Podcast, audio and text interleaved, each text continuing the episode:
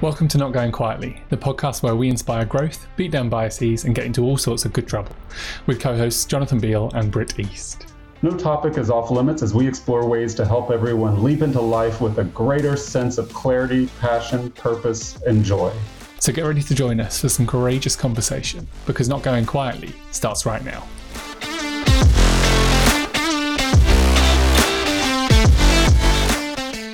Everyone, welcome to Not Going Quietly, the podcast for heartbroken healers and outraged optimists all over the world, where we surface life's searing truths in the name of radical togetherness.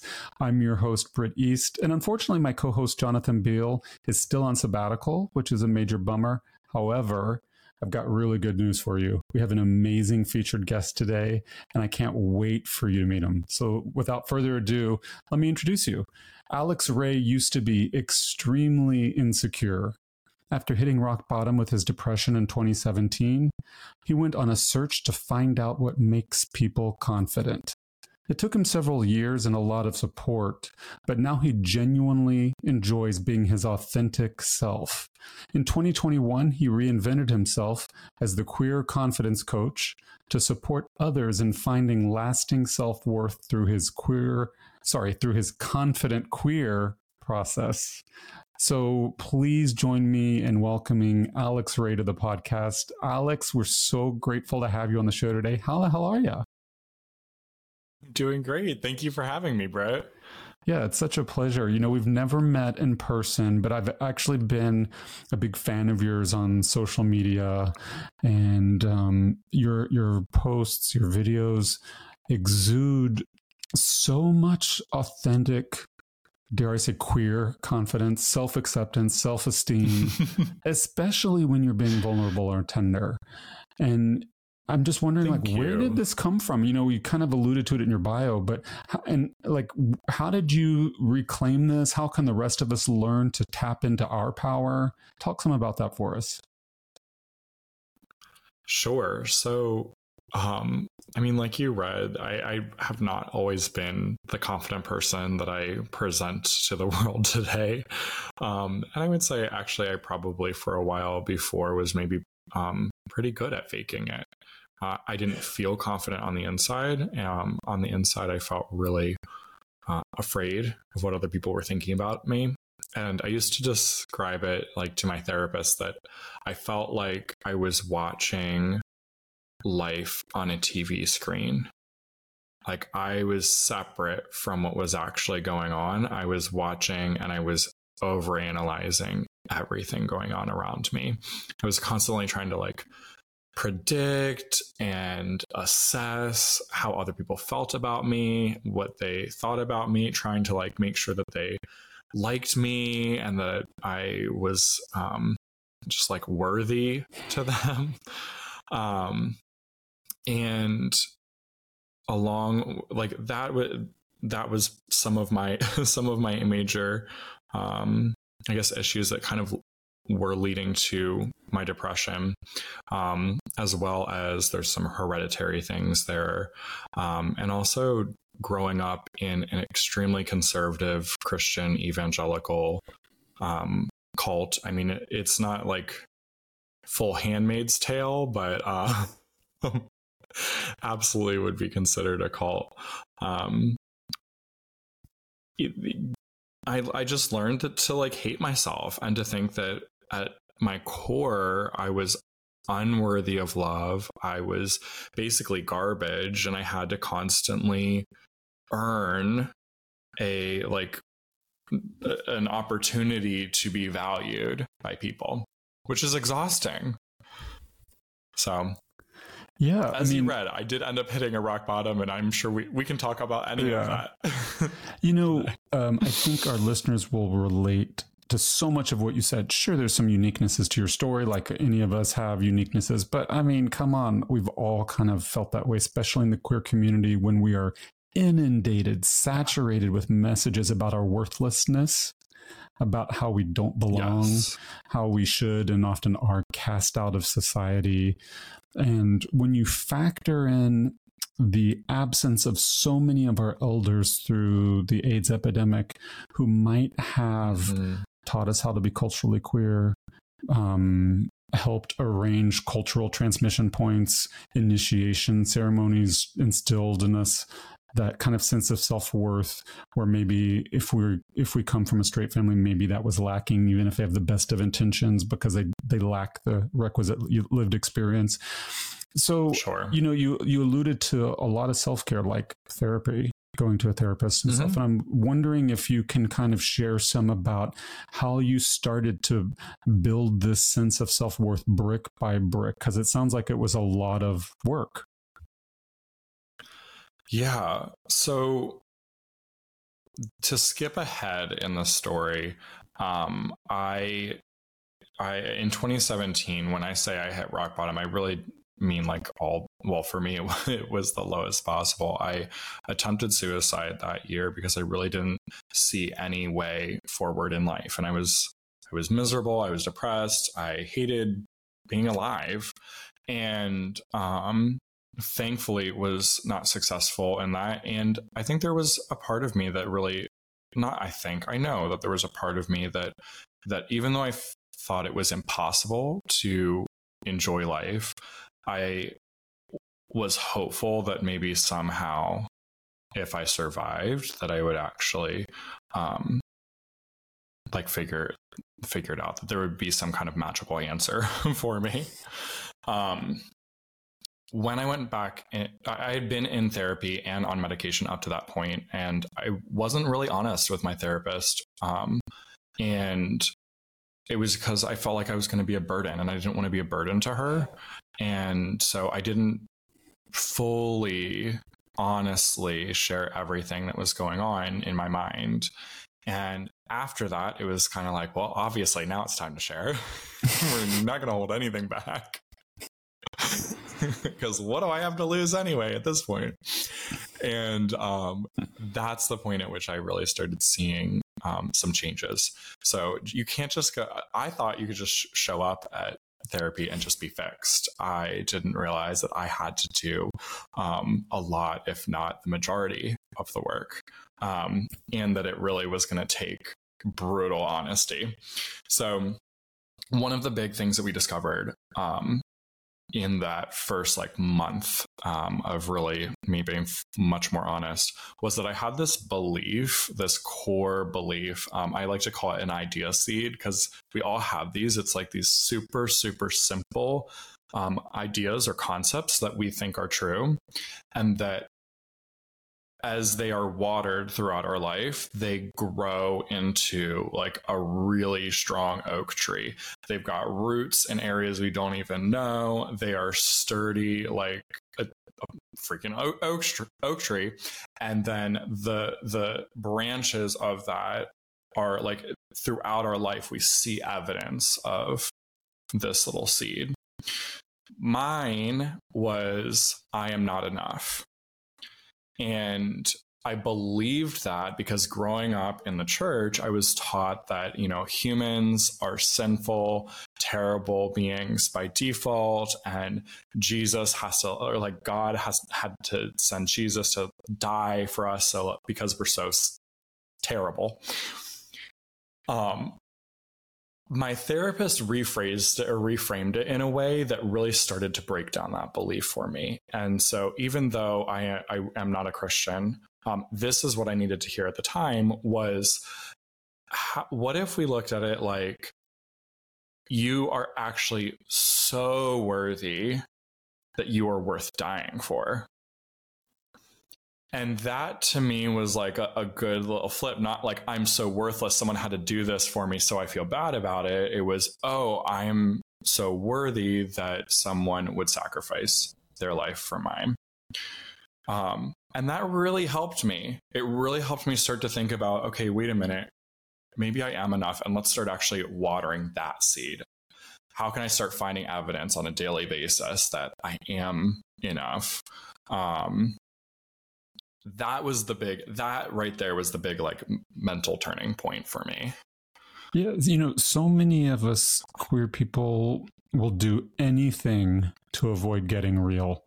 And I loved your story because, yeah. you know, you described like, oh, I could just go through the drive through window at therapy and get, you know, my Big Mac healing mm-hmm. package, my mm-hmm. supersized combo of, you know, and it's like, no, we have to be in relationship with this person, our yeah. therapist, um, or yes. whoever our healing provider yeah. is, coach, mentor, whatever. There's no bypassing the relationship and that is yes. that is the healing pos- process that that ha- bearing our tender hearts allowing somebody to peer behind the mask as you described so beautifully That is mm-hmm. the healing that is the magic and then through that process the light switches will start to be flipped on like that beautiful jujitsu that your therapist did for you of like just doing the 180 reframe you're like yeah. oh my gosh and then it just opens doors it's you know but there there's there's no way to skip to the end of the book, to fast forward, to bypass in any meaningful way. And I, I guess my question to you is sometimes I feel like exasperated um, with our community and like what is it going to take for us to require more of ourselves and more from society and actually um, risk bearing our tender hearts um, and and allowing somebody to see us. Are you are you asking me that? Oh yeah.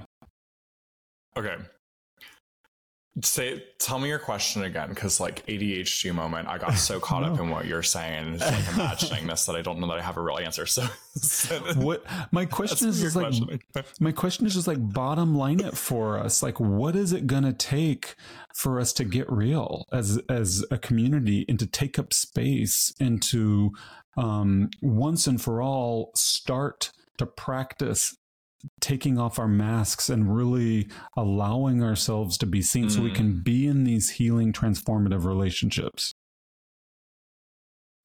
okay so for me and and my experience of this it was um, getting to desperation i think that a lot of us or I can just speak from my perspective i frequently um, kind of find a an an escape maybe before I've really finished learning a lesson or before I've really hit the point of full on like desperation I've got to figure this out. Um, I have tattooed on my thighs. One of them says desperation, the other one says breakthrough. And to me, it's a reminder that at our most desperate rock bottom, breakthrough is right around the corner. Mm. So, like, don't give up hope. And also, like, the desperation isn't necessarily a bad thing. For me, I know that I tend to, if I if I have a way out, when I get like mildly uncomfortable, um, I will often take it and I'll be like, cool, great, that took care of the problem. But it, it's like a little band aid. It's not actually taking care of the issue. So what happened in, in, for me was like I got fully desperate. I mean, trying to end your life is like I don't know if you can get more desperate than that. And then I was like, okay, well, again, now I have nothing to lose, so I'm going to figure this out. I'm going to like open up to a whole lot of new possibilities that are massively uncomfortable. But at this point, I'm desperate for change and there's really no other choice. And that's what got me to start taking a much bigger active role in my healing. And when I um, when I did that, I also started doing a whole bunch of extra work researching things, understanding things, learning things outside of the therapy room. It wasn't just an hour a week, it was like a daily thing. I was looking for answers, I was looking for information, I was looking for tools that I could start using, which is how I stumbled across life coaching and started learning all of these techniques and stuff. And for me, the therapy was really helpful in kind of starting the process. But what I found in coaching gave me like the tools to actually reframe my worldview and like use practical stuff. It felt more active. I felt more empowered using it. Mm. And um, that's what ended up being the, like the most helpful for me. Yeah, so a series of, of deep investments in yourself. Um. It's like that. It took that event in your life to show you that you're worth it, and then a series of investments. Mhm. How do you uh, how do you instill that kind of fire in your clients who come to you in various states of pain or, or confusion or need? Um, how how do you you know kind of um, I don't want to say prevent the rock bottom, but how do you start to instill that fire in them for their own self worth? Yeah. So this has been, I think, something that was really um, uncomfortable for me to accept at first, but that I've gotten much better at accepting. And I, I truly think it's um, the only answer here is that um, I really put it back in their hands and, and I, I don't try to rescue my clients anymore. And I think that a lot of the people that I've worked with have been used to being rescued in a way where like other people come along and try to do it for them because they ha- are struggling with self-esteem like I did. I mean that was I felt like what other people were doing for me and it wasn't until I was around people and hearing the message of like no, you fucking got this. I can kind of be a resource for you, but I can't do it for you. And I believe you're capable. That was kind of the wake up that I really needed. And for some people, I tell it to them more directly and they love that. And for other people, it's a much gent- gentler approach. I really cater it to the person, but I think ultimately it's kind of the same message that, like, hey, I can't do this for you. I'm a tool for you.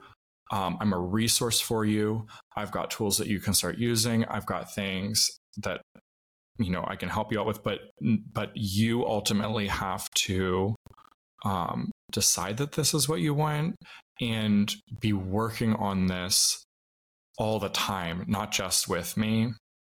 And honesty, it takes so much honesty Yeah. because otherwise we just hide behind the the masks and Yeah. uh Yeah, I mean, I see that so much in our community of people kind of, you can almost kind of read their minds a little bit um, out in the world where it's like, well, I may not have, I may not be straight, but I'm really cute. And so I'm going to leverage that. And that'll make me Mhm. filled with self worth. Or I may not be um, really tall, but I am really smart. Or I may not be, you know, and sort of like picking one or two um, attributes that they almost subconsciously think they can leverage and parlay into a sense of self worth, as opposed to cultivating this idea that they are intrinsically lovable, regardless of their Yes. sexual orientation, their gender expression, the way that they look or don't look, whatever stories they have about their body or their mind or their life, that they are intrinsically lovable. And so I guess my question to you is, Alex, is when did you learn that about yourself? Is, is it as simple as just making a choice like, hey, I'm intrinsically lovable? Or is it like you have to have a series of catharses and, you know, rock bottom moments? How, how did that work? oh my god it's not it's not finished it's definitely it's definitely an ongoing process um you know it, part of it is making a decision to like hey i know i don't see the path there yet but i'm going to commit to working on this but the other part is also really surrounding yourself with people who show you an example. I don't think that we can just pull self love out of our ass. like I, and I feel like that's kind of a popular message online that, like, oh, just love yourself. Right. Well, a lot of us have never fucking been shown what that looks like. and we have never experienced that from other people. So how in the hell are we supposed to just pull out self-love when our entire experience shows us no you're not lovable. No you're not Right. lovable. No you're not lovable.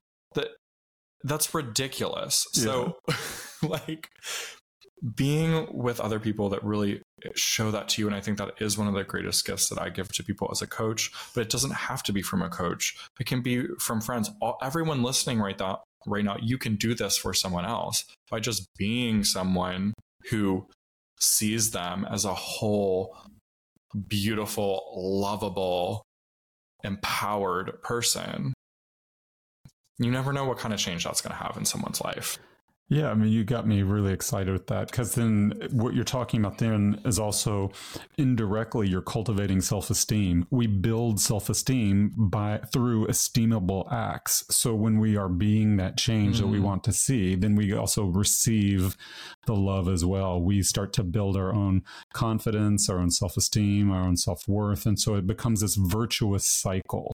And there's a certain element Yes. of choice to it but there's also the element like you said is like instagram therapy is worthless so it's like there's the element of getting real and on and like honoring the fact that like hey I've gotten probably, you know, depending on when and where I live and my orientation, I've probably gotten some adverse messages from society or had some rough experiences. And maybe I don't even know what self worth Yes. feels like. Maybe I don't even know what it looks like if it was standing in the room with me. Maybe I wouldn't even recognize it. So it's like I might have to go find these benevolent witnesses and teachers and mentors. Again, back to the queer elders that we're missing, and and and start Mm. to start to recognize that. Like what is it? And so it's like you as a coach can model that in your relationship Yeah. with your clients so that they then like start to recognize it elsewhere in the world. And it becomes that like platform they can jump off of and, and experience life. But it just seems like it, we have to get real first with where we've been what we've experienced um, it, it- so that we're not just kind of pretending. You know what i mean? Yeah, absolutely, hundred percent. yeah you know you you were posting on, i think it was on tiktok um, a while back about confirmation bias and i was hoping you could um, kind of walk us through that. Like what is confirmation bias? How do we get stuck in our own internal loops? How can we break free? How do you see that playing out in your clients and people in the in the world? Excellent question. Okay, so um, I'll start just like with a definition of confirmation bias, Yeah. and then like, and then let's go from there. So, um, confirmation bias is the tendency for humans to interpret any new evidence um, in favor of their existing beliefs. So, what this looks like is, you know, when you're if you're selected for jury duty, they ask you a series of questions in order to find out how much experience or or um, uh, emotional attachment or whatever you could have to the case. And what they're looking for is someone with as minimal experience or exposure to the type of crime that's being tried um, as possible so that they get an unbiased um, response from you as a juror. Um, it is impossible to not be biased. Uh, that is doesn't exist. Our brains work through biases, which are just beliefs that we've had that we've we've seen something happen when we were young. We saw it happen again, and before we knew it, we had all this evidence built up that this is the way the world works. And so then it allows us to operate very quickly and efficiently, and we don't have to learn everything from scratch all over again. Like I don't have to learn how to plug in a microphone and that like this is the thing that picks up sound waves because I remember it from doing it before. so bias is not a bad thing. It's actually a very good thing. Um, it's just, and we can't get rid of it. So what we want to do is be aware of it. Confirmation bias is that we're gonna is the concept now again that like no matter what evidence you're presented with, you're going to interpret that evidence as something that aligns with existing beliefs that you have. Um, and that's why like w- you know it was very effective for me at the time that my therapist she didn't like attack the belief that i had about jesus she worked with that and just tweaked it a little bit um Okay, so now that we have the definition out of the way, what was your next question about confirmation bias? No, I mean, first of all, that was like maybe the best definition I've ever heard. That was fantastic. I I, I hope everybody is Oh, like writing that down. Um, and I love how you. I'm going to get to your question, but I love how you um, let us off the hook. It's something that unites us. These neurocognitive biases. It's like we all have them, so it's not. Mhm. There's no shame in it. It's not a moral issue. It's just human design. We've all got them. It's something that unites us, and hopefully that creates some empathy between us that hey Yeah. you have some blind spots i have some blind spots and so my question was how do we tend to get stuck in these our like our own loops of these biases and they start to like affect our decision making inadvertently and kind of warp the contours of our life as we're moving through the world because we're just kind of bouncing from bias to bias kind of mindlessly Um, I think it's the the way that we can effectively approach it is with curiosity and Mm. with um like self-disclosure. So curiosity, you know, being being open to, hey, I see things this way, ABC, but I'm open to the idea that maybe there's another perspective here. I'm open to getting curious here, finding out information, um, asking questions. I'm open to the fact that maybe I don't have the whole perspective, or maybe there's things that are going on that I'm not aware of, or I'm open to other people could have had different intentions for this thing that was very hurtful to me. Um, and then the self disclosure part, like when we are working through conflict with another person, I um, frequently I, I like lean into okay, hey, here's you know what it felt like or what how I interpreted that, but also I realized that I have a history from you know other scenarios, whatever, an ex, my parents, growing up it, in um, evangelical Christianity, whatever, those things are all going to influence how I feel about this. So, like, this was su- what you did was super hurtful to me, but can uh, we talk about it? And I'm I'm open to hearing your perspective. Why did you do what you did? Because to me, my experiences, that was the worst thing you could have possibly done.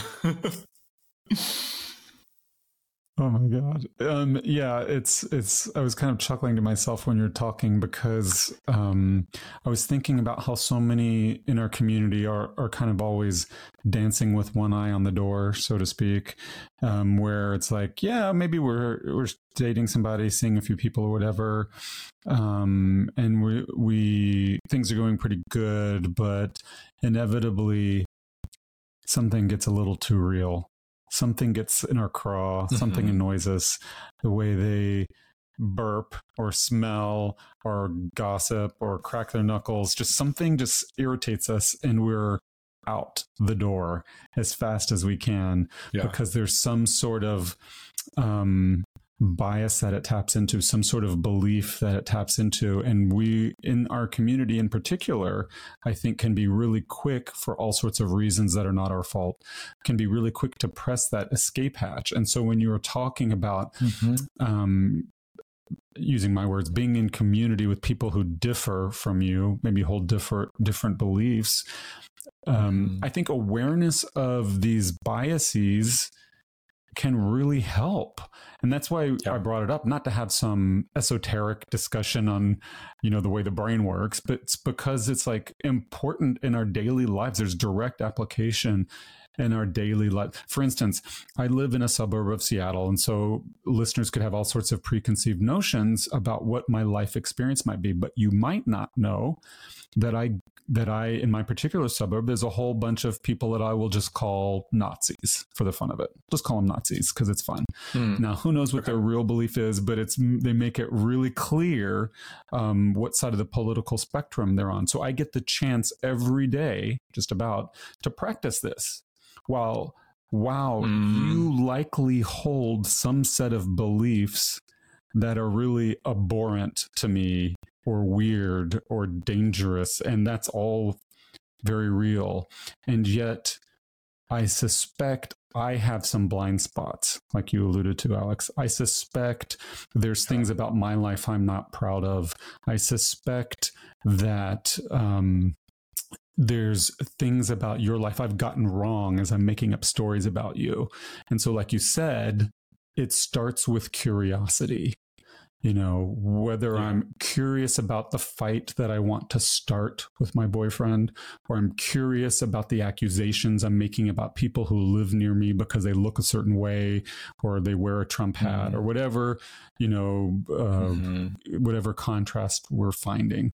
And so I think these understanding the way the brain works and these patterns can be really helpful just to say to stop and say, wait a second, can I just breathe before I, you know, take a moment and breathe before I jump down somebody's throat or I press the escape hatch? And can I get curious? And maybe even if I'm really on my A game, empathetic and Yeah. and you know wonder like maybe where they're coming from. Maybe i can learn something. Maybe i can have an enriching relationship with somebody that i might have prejudged previously. So that's where where i'm kind of coming from for the audience. Like it's not we're not just having this theoretical conversation about neurocognitive biases it's like by understanding the way our human design operates we can be more effective at loving one another and getting what we want um, Yes. I was wondering, Alex, if you experienced any of this in your life. You talked about, you know, um, growing up with people who maybe share different beliefs than you, but I'm sure in your daily experience, you know, that you encounter um, conflict. It's like, how do you, how do you short circuit this confirmation bias? How do you bring yourself into a state of curiosity so that you can then learn and grow and love more deeply? Oh my god, this is such a big question. Pop quiz. um, I I love it. Okay, I also want to circle back maybe Yeah. after this on how cognitive bias works, like in our own head towards our own like self confidence. So again, not to like derail us on that at the moment. We can come back to that. Um,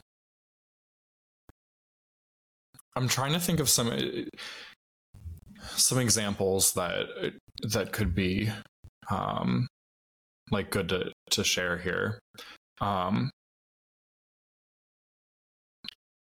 i know like my boyfriend and i have had um instances where we have like talked about things that we wanted in the in our relationship what we envision for our future and been on different pages Mm. and or we both thought we were on the same page and then we realized later that we weren't the thing that um the, where this where this kind of comes into play there is uh actually let me let me I, I know i'm being like extra bouncy around it um right now but I want to go to this like illustration that makes this really easy to see. So, um, I used to work for this company uh, that had a really cool like communications workshop that they would have us do, and one of the exercises that they had us do in there was called the spring exercise. Um, and so I think there were like 30 people in the class when I did it. And they said, Hey, everyone, um, you like write down a list of 10 things that you think of when you hear spring. And so um I wrote down things like, you know, a metal coil, a spring. I wrote down the season, spring, summer, winter, fall, spring, right? That's not the order, but um and at the end of the exercise, everyone, you know, had their 10 things. They asked us, okay, how many people in the room do you think have the same list? Does everyone probably have the same 10 things on their list? Are there only a few, whatever. And um, I was like, eh, probably like maybe one or two people. Zero. Zero people had the same list. And then someone actually like stood up and proved that actually statistically it is nearly impossible. It was like one in a billion or one in a trillion chance that everyone would have the same 10 things on their list. It was ridiculous. Oh, wow. And what it what it was supposed to illustrate was just a reminder that hey, we all might be using the same word here, but we have very different definitions mm-hmm. based on our experience of what that word means. So when you are setting up expectations at work, in your yeah. relationships, your friendships, your whatever, you cannot expect that if you just put out there like oh well i think we should have this that that you are going to be on the same page as the other person. It takes a lot more conversation to get on the same page. And biggest lesson for me has been there are still going to be things that you differ on that you cannot prepare ahead of time and avoid. It's the conflict is unavoidable. We're going mm-hmm. to have it. But do we navigate it with love, curiosity, understanding, empathy? Or do we navigate it through accusations, unkindness, hatred? yeah, it's like what you're describing again, what we keep coming back to in this conversation is being in community and relationship. And there's really Mm-hmm. No bypassing it. Um, it's the way that we're wired. Um, it's so tempting as queer people to want to withdraw from society or just skim the surface of life, going from party to party or whatever, you know, cliche you want to draw upon, um, where we're not truly sitting quietly and listening, as you described previously, or um, much less experiencing sustained conflict with a sense of patience and durability and and pliability like oh maybe i'm wrong. Maybe maybe we're both wrong. Maybe there's something mm-hmm. we're missing. Maybe we're both right and just missing each other in this moment for so many of us especially in the queer community, from what we've suffered through straight supremacy and everything, all of the horrible messages that we receive and we're saturated with, so many of us just immediately go to the escape hatch or want to pretend mm-hmm. that we're in community. But as soon as something gets a little bit uncomfortable, we're gone. As soon as there's oh, some, yeah. something's not cute, nope, I can't afford it. I'm out. And I guess my question to mm-hmm. you is, um, where do these self limiting beliefs come from, and how do we start to overcome them? These beliefs that I can't afford for people to see me, I can't, aff- I can't risk this um, fight with my boyfriend, so I'm just going to be quiet. I'm just going to make it okay. I can't afford to be in mm-hmm. conflict mm. with somebody because it hurts too much. Where does this come from? How can we stop this these kind of self defeating patterns? That's a great question. And I, I think this kind of goes to what I was suggesting we also circle back on earlier around um, how cognitive bias works within ourselves, because we've talked about it externally a lot, but within ourselves as it relates to like our confidence, our self worth. Um, if you are already have come to a place where you have low self-esteem you don't feel confident you don't feel like you're worthy you don't feel like you're lovable you are going no matter what other people do or say you're going to by default interpret it to mean the same thing that this is now evidence that like you were correct that you are unlovable that they don't care about you etc um, i mean think uh, just the first easy example that comes to the top of my head is like when a friend doesn't respond to your text message. Do you go to the place of like oh they don't really care about me? Right. I'm not important to them Right. Who knows why they didn't respond to your text message? They they might have like their phone might have fallen out the window and got run over on the highway. They might not even have it anymore. They might be going through a personal crisis. They might be in meetings and they don't have access to their phone. They they might be going through like something really traumatic and scary for them in their current relation like in their relationship or something and that is consuming all of their attention. They don't have the space to respond to your message right now. And they don't even know that your message was so important to you to get res- but and, and that's like a really simple easy thing. I'm sure we can all think of hundreds of times that we've felt like that somebody did something to hurt us and then after conversation realize like oh it wasn't intentional. Well, that's what it, the reason we do that though is because it's like, oh, here's more evidence that people don't love me or don't care about me. You didn't respond to my message on time. Well, like, I must be trash. But for most of us, I must be trash is not the first, like, most conscious thought on our mind. It's like, they're the problem. Mm. And so just be aware of like what is actually really being triggered in you. Are you really upset that um that they didn't respond to your message? Or are you upset that they are perhaps reinforcing this negative belief you have about yourself? And now you're trying to like go and work on them and their behavior? Because if you work on them and their behavior then you won't ever have to have a scenario potentially that could reinforce this negative belief you have about yourself a much more effective thing to do would be to pause, like actually do this introspection, which can be very challenging to do on your own. I'll also say that. That's why therapy and coaching are so effective. But pausing and looking at, like, okay, what is it that you're really upset about? And also, like, are there any things on your side of the road that you want to, that you need to look at here that are being kind of triggered by this? Maybe maybe it's actually not true that they don't care about you and maybe they do really super care Maybe just maybe, you, maybe. Like, maybe they read your message in a way that made it seem like it didn't matter when you got back to them.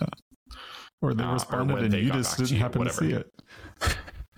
or that. Yeah. That's never happened. Yeah, exactly.